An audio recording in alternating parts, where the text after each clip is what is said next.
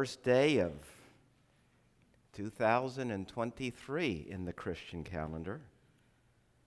I wonder how many times I write that on checks correctly or still put down 2022, at least for first few days. Of course, it's been um, roughly 2023 years since the incarnation, which is celebrated in the Christian calendar. Um, a pope, Pope Gregory, got the Christian calendar together and put the beginning of the year um, at this day. Uh, in the Jewish calendar, it was this year in the fall, and it's dated from creation, some 5,000 some years. I don't know exactly what they are right now, but um, and if you were in the Roman calendar, the New Year's was in March and uh, dated differently, probably from the foundation of Rome itself. And if you go to the Chinese calendar, their New Year is in February. And they have a different number of years.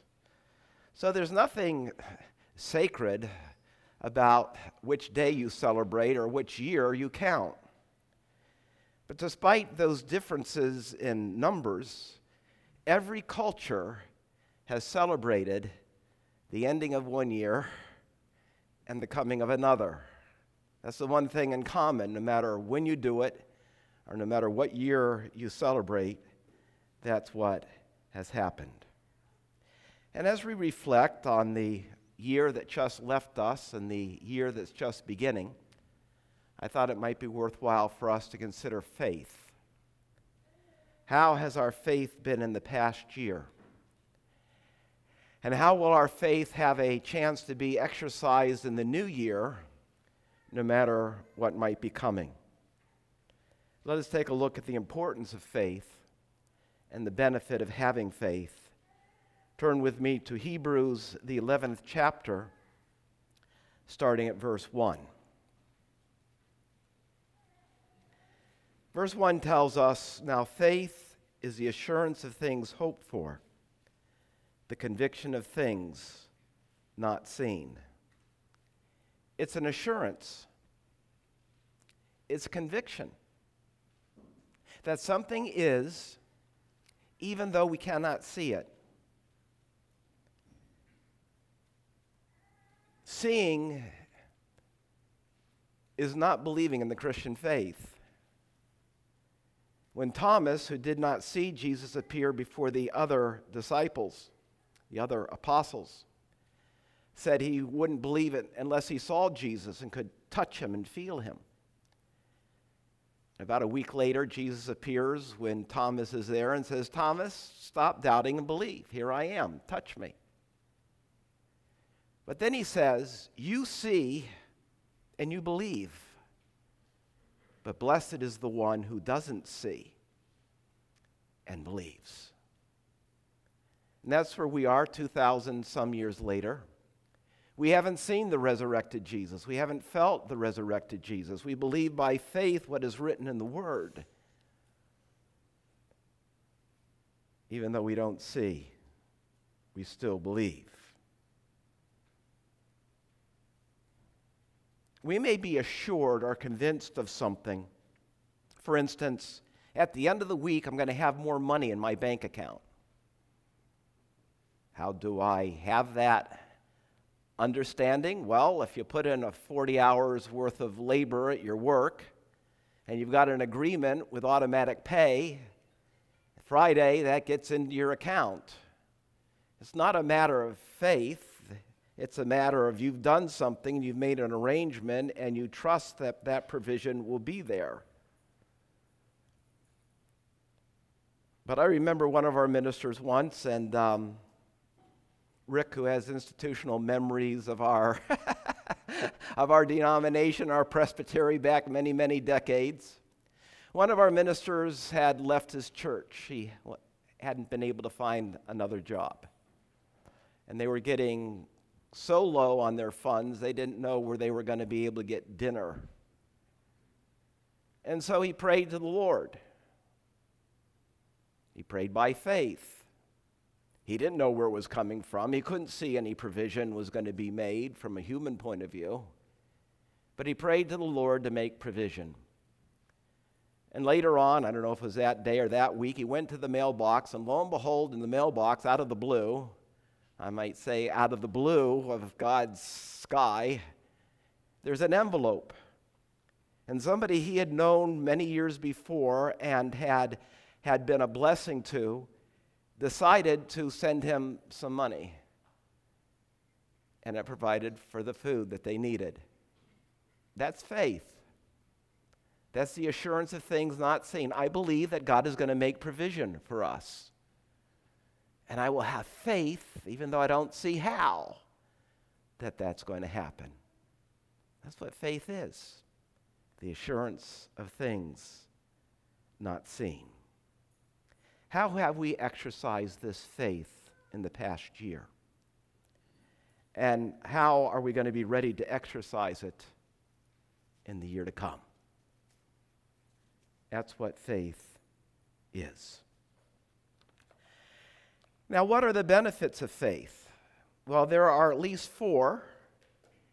Two are in this passage we're looking at, and two others are in other passages we're going to look at. And so, concisely, the first th- benefit of faith is that it pleases God. Look, verse 2 of Hebrews 11. For by it, by faith, the people of the old, of old, receive their commendation. And this whole chapter is full of those people who of old who were commended because of their faith. And I hope you'll take time, maybe be later on today or sometime this week, to read through this chapter and think about the situations they were in and the faith they exercised in that situation. Some of them never received the blessing of God in their lifetime, but believed and we are receiving, and we have received the benefit thousands of years later of the faith that they had.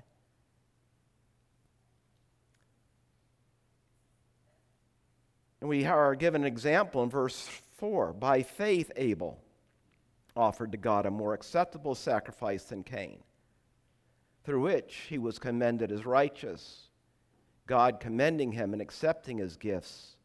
And through his faith, though he died, he still speaks. Theologians argue over why Cain's was accepted and, um, and uh, our, our Abel's was accepted and Cain's wasn't.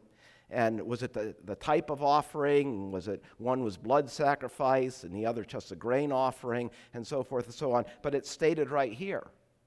It is by faith. Abel offered his sacrifice by faith. Cain didn't offer his sacrifice by faith and that made the difference. And so when we come here to worship, we may be worshiping, we may be going through all the motions, but if there's no faith involved, it isn't a, a, a worship that is acceptable to God. And that is why faith is such an important thing to think about as we begin a new year. And then we see the faith of Enoch. By faith, Enoch was taken up so that he should not see death. And he was not found because God had taken him. And now, before he was taken, he was commended as having pleased God. The man didn't see death, he, he was translated right to heaven in bodily form because he pleased God. Through what? Faith. By faith he was taken up so that he should not see death. And this is the main point given in verse 6. And without faith, it is impossible to please him. For whoever would draw near to God must believe that he exists and that he rewards those who seek him faith. For by grace you are saved through faith, and that not of yourselves, not as a result of works, that no one can boast. I, I talk to so many people who go to church regularly and do the Lord's Supper and learn about Christ and celebrate the incarnation and celebrate the resurrection. And when you ask them how they know they're going to heaven, they'll say, Well, I've lived a pretty good life. Or my good will outweigh my bad. And my response is always, Then why did Jesus have to die?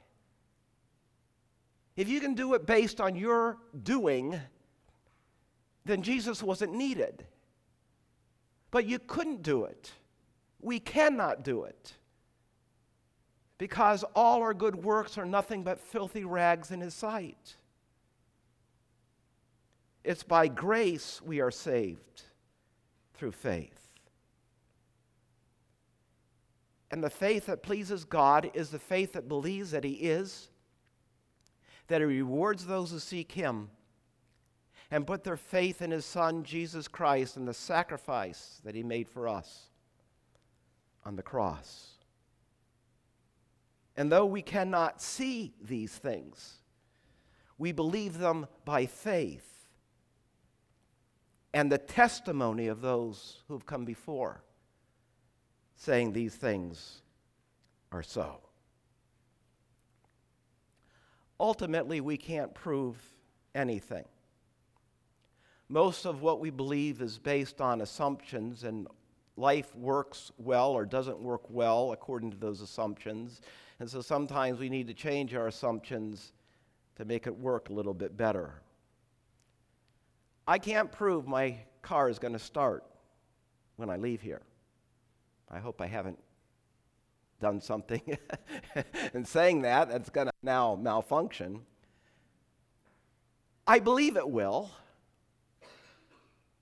But I don't have to go out and check all the things in the car to make sure everything's working right. I just believe. I put the key in and I start it and I believe it's going to happen. And most of the time it does.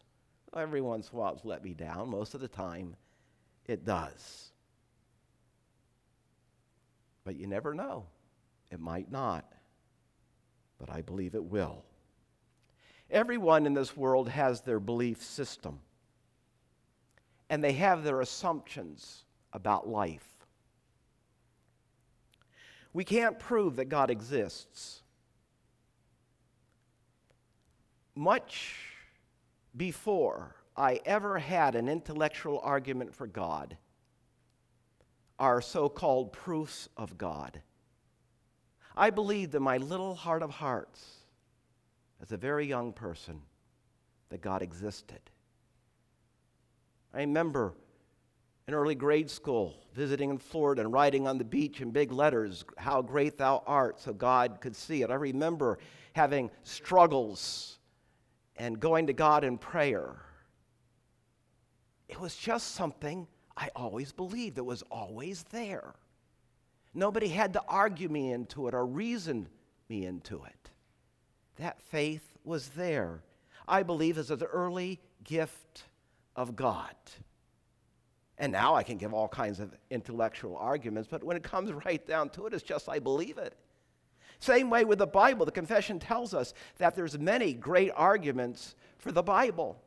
But it ultimately comes down to when we read it, we understand it's the Word of God by reading. And I accepted the Bible as an assumption and I've been reading ever since, and I have now all kinds of arguments why it's the Word of God. But I just always believed it. Now, on the other hand, you also can't prove that God doesn't exist. As a matter of fact, intellectually speaking, it's much harder to prove a negative than it is a positive. It's much harder to show that God doesn't exist than it is that He does exist. And there are people that just foolishly have the assumption that God doesn't exist and whether God, things work out well for them or not in life, they just don't believe it.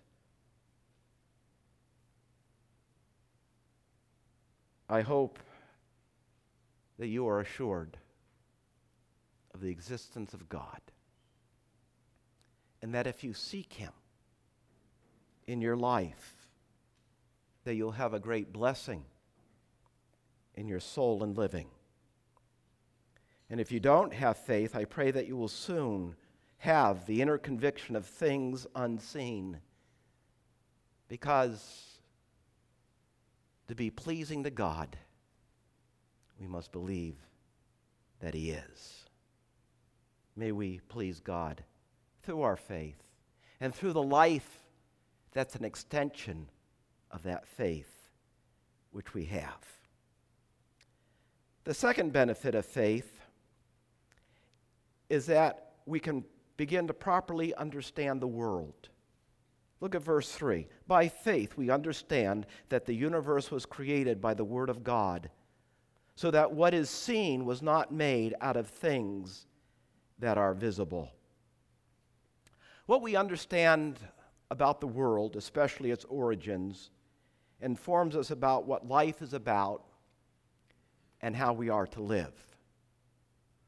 The secular materialist sees the world as a product of chance, not intelligence, of randomness and not purpose, measured only by what we can see and can measure, and that the system is closed.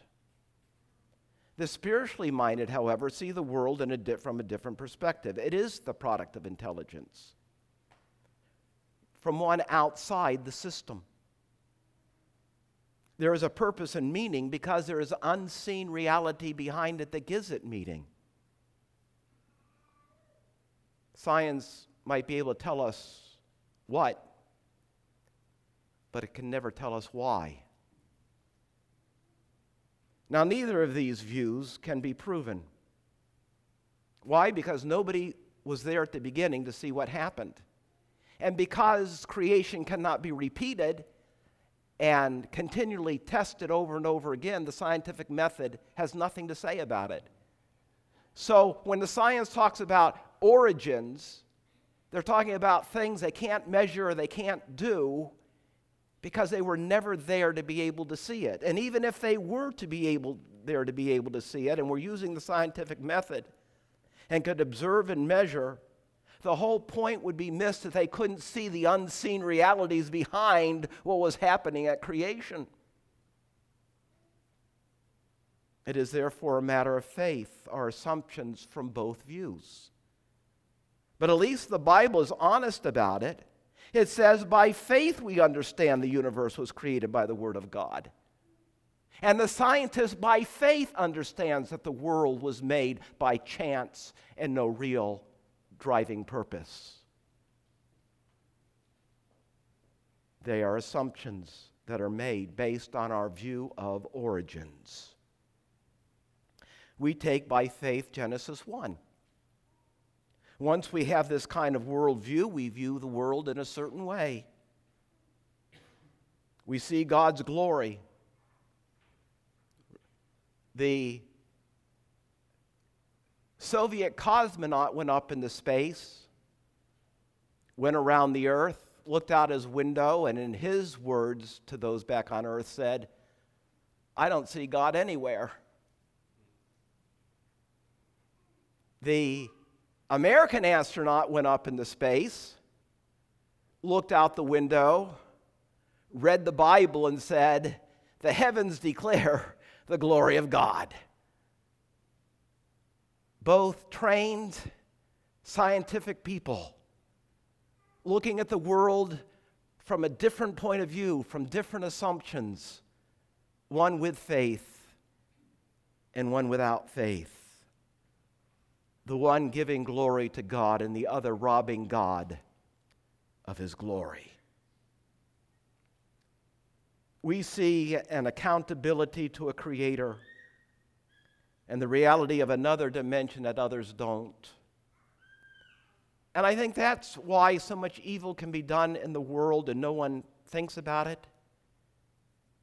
Because they think when they die, they just rot in a grave, and whatever they do here doesn't really matter once they leave, as long as they get theirs.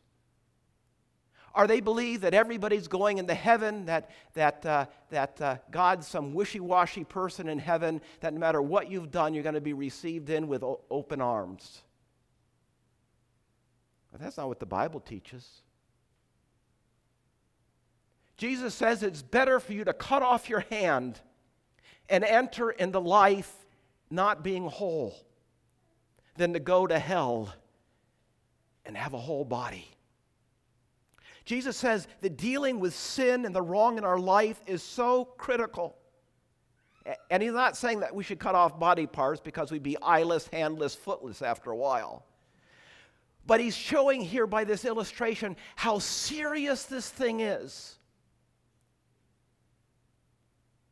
of not living by faith and not pleasing God, and of leaving this world having lived in a way that's going to bring the judgment of the Creator to whom we all will give an account in this world. Now, we can try to talk to others about the evidence of God and the reality of moral laws, but ultimately it must be received by faith, something given by God, as we pray that their eyes and minds and ears will be open to the things of faith. Now, turn with me to 1 John, the fifth chapter.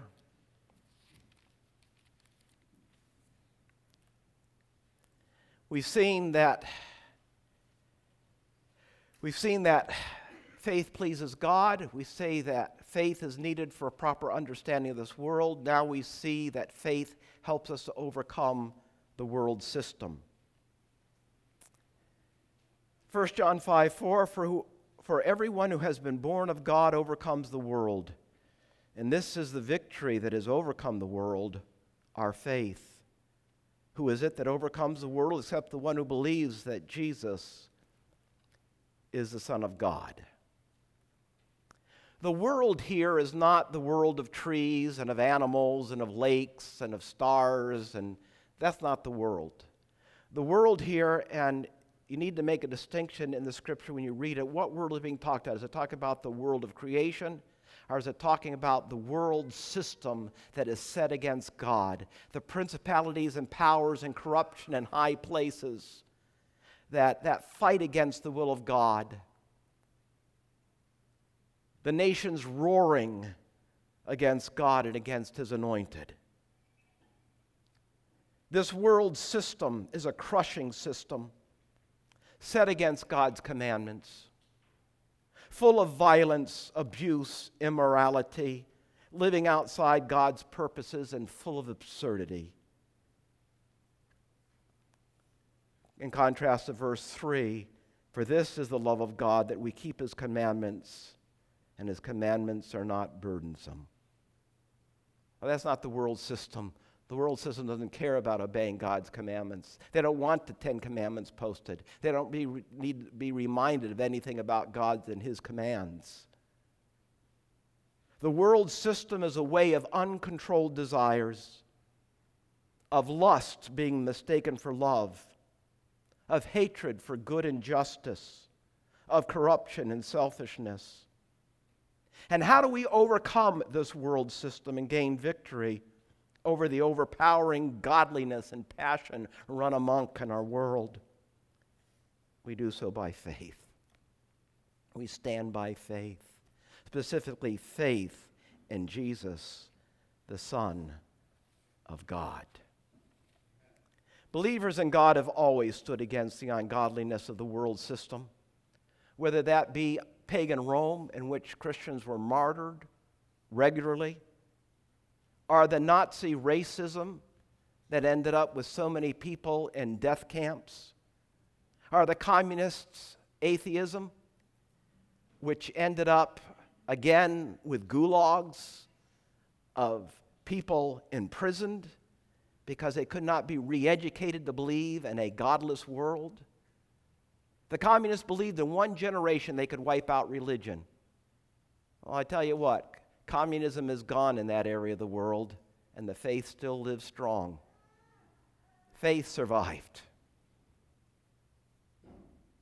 And each system was overcome, and each system was brought to defeat, and the victory came to those who believed.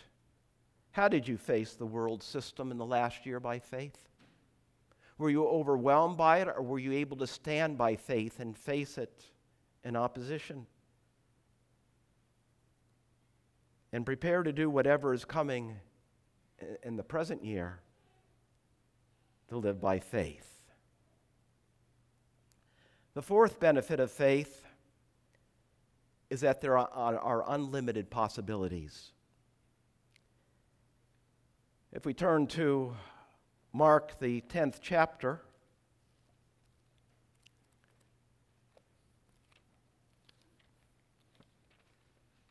picking up at verse 24. Before I read it, faith in and of itself has no power except as a placebo effect. There's some benefit of faith if it's positive thinking, even though there's no reality behind it. But it is not faith in and of itself that is important, it's the object that we put our faith in that's important. And since we put our faith in unlimited God, therefore, our faith and the things we believe have no limit. In response to a statement given by Jesus that it is impossible ri- for the rich to enter the kingdom of God, the astonished disciples asked, Then who can be saved? Verse 24, Mark, Mark 10, and the disciples were amazed at his words. But Jesus said to them again, Children, how difficult it is to enter the kingdom of God. It is easier for a camel to go through the eye of a needle than for a rich person to enter the kingdom of God. And they were exceedingly astonished and said to him, Then who can be saved? Jesus looked at them and said, With man it is impossible, but not with God, for with God all things are possible. God has no limits. I remember one of our theology classes once. The professor was asked, Can God make an object so big that he can't lift it?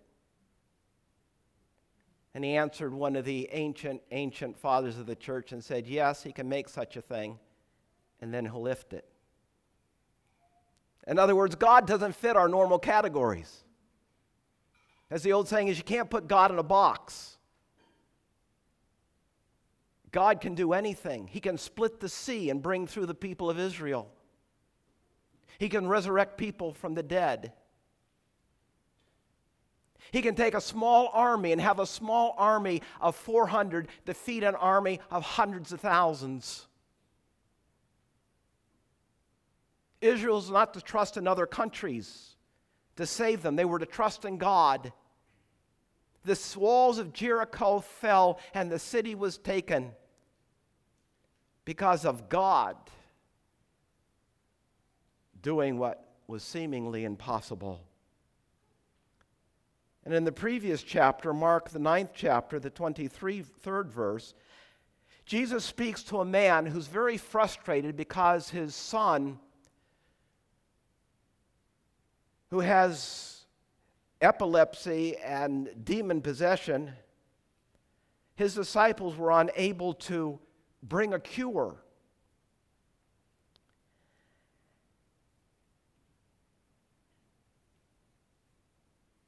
And so in verse 21, and Jesus asked the Father, How long has this been happening to him? And he said, From childhood. And it has often cast him into the fire and into water to destroy him. But if you can do anything, have compassion on us and help us. And Jesus said, If you can, all things are possible to the one who believes. Don't ever say to Jesus, If you can do this, do this for me. Just say, Lord, I believe you can do this if you're willing, whatever it is. Immediately, the father of the child cried out and said, I believe, help my unbelief. Aren't we all kind of in that position? We believe, but when we hit a rough spot, we struggle, don't we, sometimes? How's God going to work that? I don't see any way. And when Jesus saw that the crowd had come running together, he rebuked the unclean spirit, saying to it, You muted and deaf spirit, I command you, come out of him and never enter him again. And it happened. Hopefully, just as the Father believed after Jesus said, All things are. Doesn't mean all things are probable. It says all things are possible. May the eyes of faith and the encouragement that all things are possible as we believe in an all powering God open up for us great faith this year that if we just believe, it's possible because God is an unlimited God. Let us pray.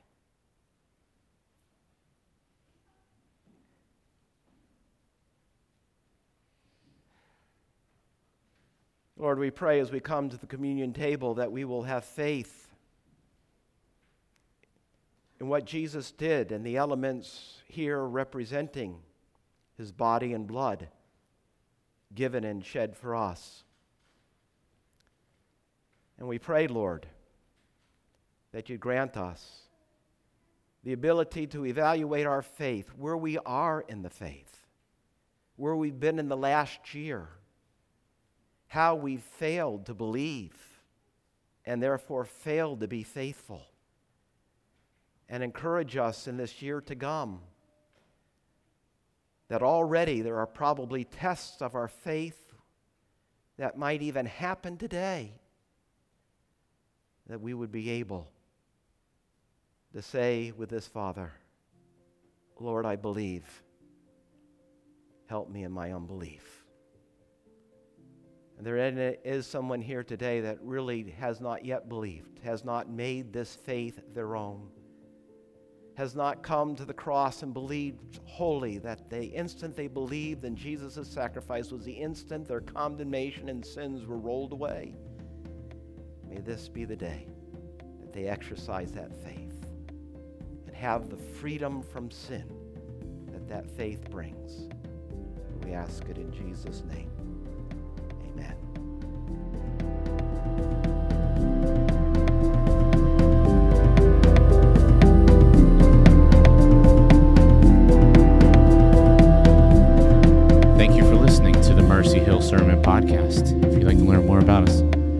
Visit our website at www.mercyhillnj.org. We meet every Sunday at 10 a.m. at the church house located at 300 University Boulevard in Glassboro, off of Harvard Avenue, adjacent to the J. Harvey Rodgers School and near Rowan University. We'd love for you to join us. Please see our website for directions. Thank you again for listening to the Mercy Hill Sermon Podcast.